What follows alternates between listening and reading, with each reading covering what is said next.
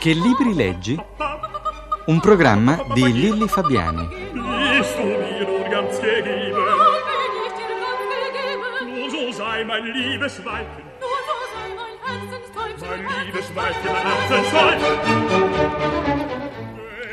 Con noi oggi per parlare di libri Elena Doni. Un po' francese, un po' bolognese, un po' vicentina e anche un po' americana. Molto romana anche. E anche romana, per adozione. Sì, ma Eh. da talmente tanti anni che insomma, forse se devo trovare una, una radice è più romana che altro, una radice anche tra l'altro nel parlare. Affettiva ecco, delle-. Sì, certo, ma, ma, nella pronuncia, ecco. Pronuncia Quando vado no, al nord pro- proprio di no, mi dicono però al nord, di no? romano, al nord no. dicono c'ho l'accento romano? No. Oh, vabbè. Niente. È giornalista ed è una vecchia conoscenza dei nostri ascoltatori della radio. Insieme a Franco Torti ha condotto un programma di corrispondenza con i radioascoltatori dal titolo Cara Rai. Ha collaborato da allora a molti altri programmi radiofonici e televisivi. Ricordo sempre per i nostri ascoltatori Radio Anch'io e collabora a testate giornalistiche come Espresso, Europeo, Messaggero è sempre stata att- molto attenta, particolarmente attenta ai problemi della donna, alla condizione femminile. Insieme a Chiara Valentini appena- è appena uscito un suo libro, L'arma dello stupro, una serie di testimonianze di donne bosniache che hanno subito questa terribile, tragica esperienza. Però non vi siete limitate a questo, a raccontare solamente questa terribile cosa, vi siete documentate, eh, avete fatto anche una piccola storia delle- del paese, etnica. Sì, ci ecco. sembrava che raccogliere soltanto le, le voci, le testimonianze eh, non fosse sufficiente per capire eh, delle testimonianze non collegate tra di loro, non facevano capire esattamente quello che era successo.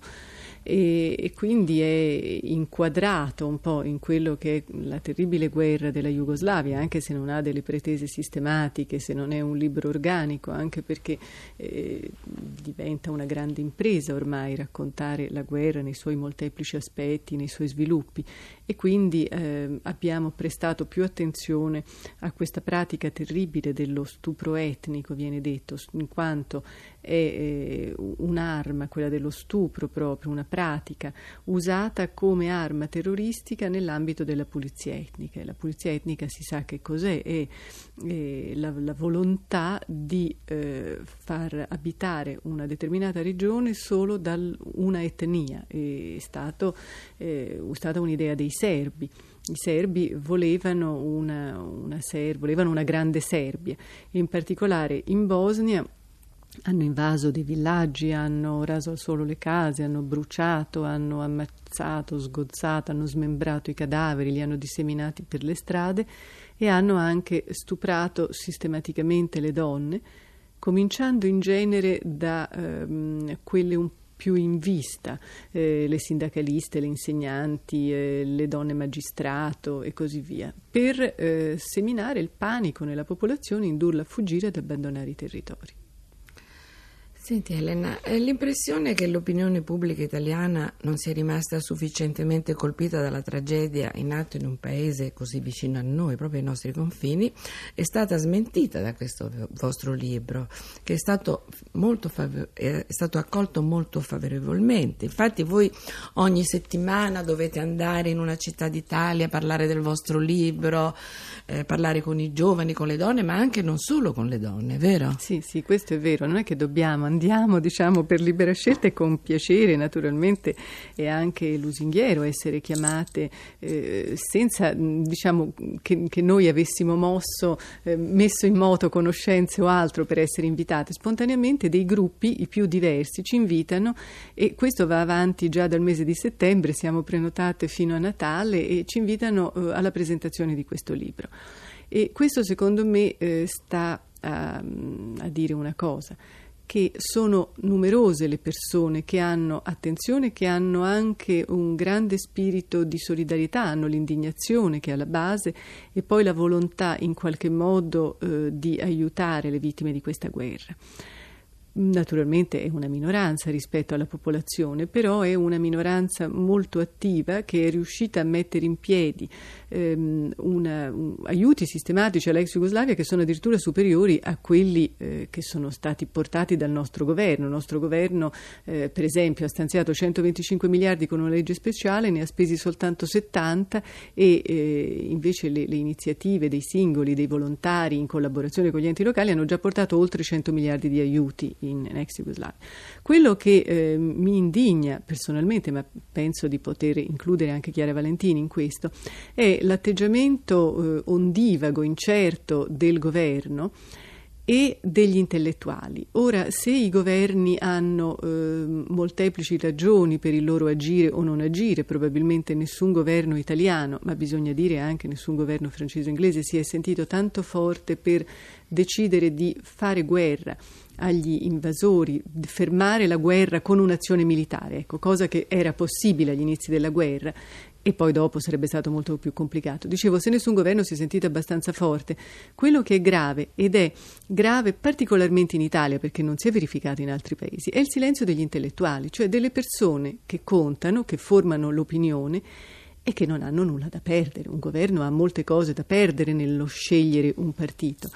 Beh, questi intellettuali che eh, non hanno speso una parola, che non sono andati, come hanno fatto invece, eh, faccio per dire, soltanto Bernard-Henri Lévy o Glucksmann, francesi, o Susan Sontag, americana, tanti altri, dicevo, che sono andati eh, in Bosnia, che sono andati a rischiare la vita a Sarajevo per portare solidarietà a queste persone e per eh, spezzare una lancia in, eh, contro, contro questa guerra terribile. Eh, purtroppo se si dovesse iniziare un discorso sul silenzio degli intellettuali andrebbe molto in là perché tacciono su tante cose purtroppo e questa sarebbe veramente una da fare eccezione. Beh, adesso torniamo un po' a noi e ai nostri libri. Ecco, tu ricordi se il tuo primo libro, cioè quello tra i primi che ti è rimasto più impresso, era un libro di avventure o un libro cosiddetto per signorine? Beh, il libro che ricordo veramente, lo ricordo per delle ragioni eh, di immagine, perché era Pinocchio animato che eh, aveva delle illustrazioni che potevano essere mosse eh, tirando dei cartoncini che stavano in fondo alla pagina. C'era la figura di Pinocchio con le braccia e le gambe che si muovevano fissate da un chiodino e muovendo, questa cosa si muoveva e naturalmente per una bambina piccola questo aveva un che di magico erano tempi in cui non c'era la televisione, ecco, da premettere.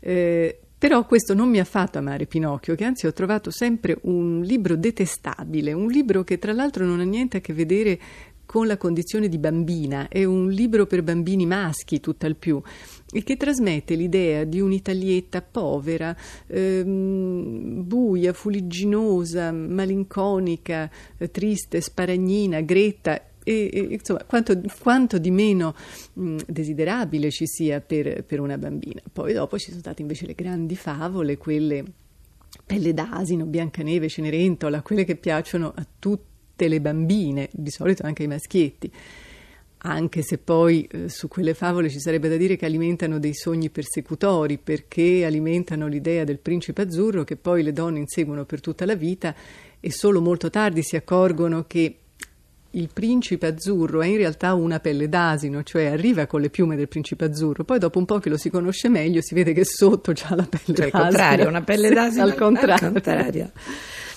Queste fiabe ti ricordi se le leggevi tu oppure te le raccontavano ancora prima che tu sapessi leggere qualcuno della tua famiglia, la tua mamma, la nonna? Di solito sono le nonne che raccontano le fiabe.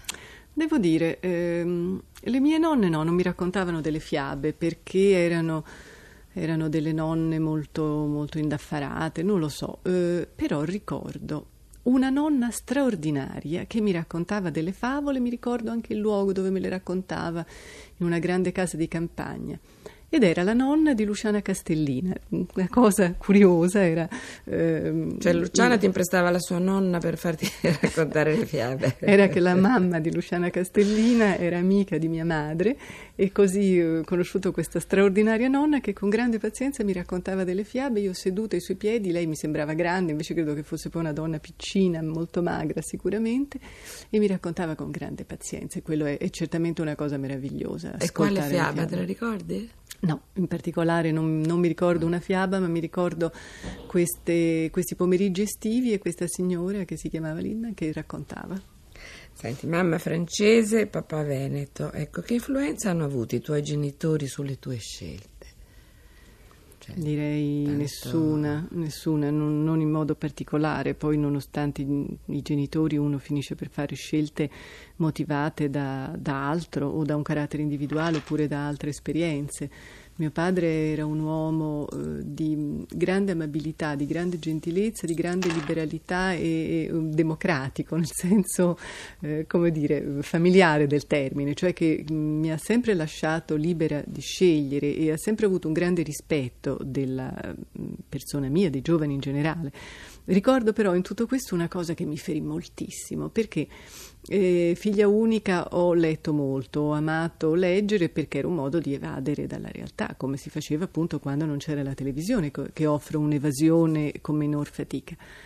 E una volta in villeggiatura io avevo otto anni, credo, sette, otto anni, eh, mentre tutti gli altri bambini al mare sguazzavano nell'acqua, belli, abbronzati, eh, forti, probabilmente muscolosi, facevano esercizio fisico, io stavo sotto un ombrellone a leggere. Probabilmente mi è stato mm, detto varie volte vai a giocare, vai a giocare, io continuavo a stare ostinatamente all'ombra a leggere, mio padre, persona sempre pazientissima, ebbe uno scatto di nervi quella volta, chissà come mai, e mi strappò in due un libro che era il signor Tito Poliziotto Privato. Lo ricordo!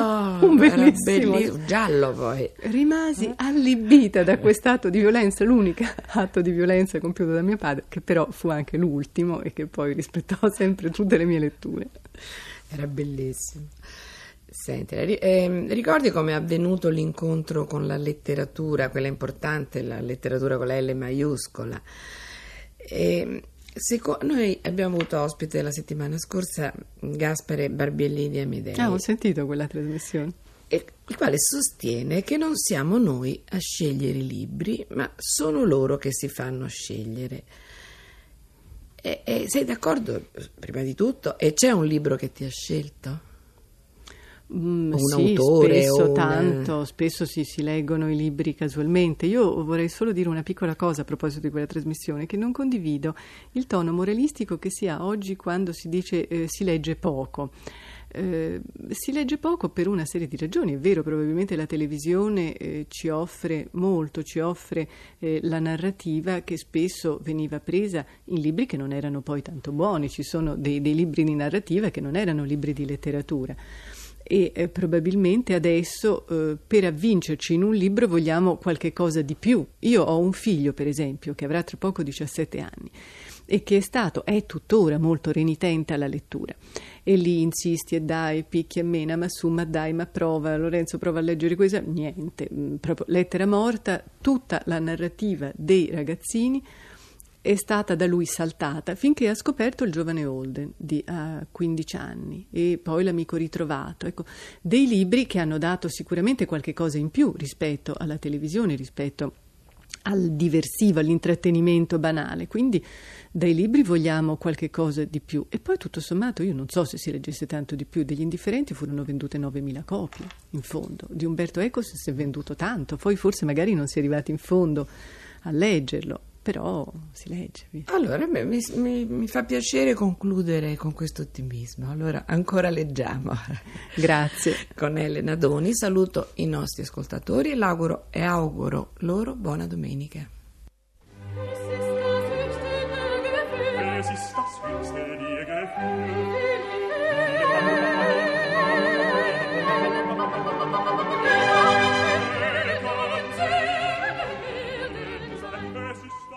Avete ascoltato Che libri leggi? Un programma di Lilli Fabiani.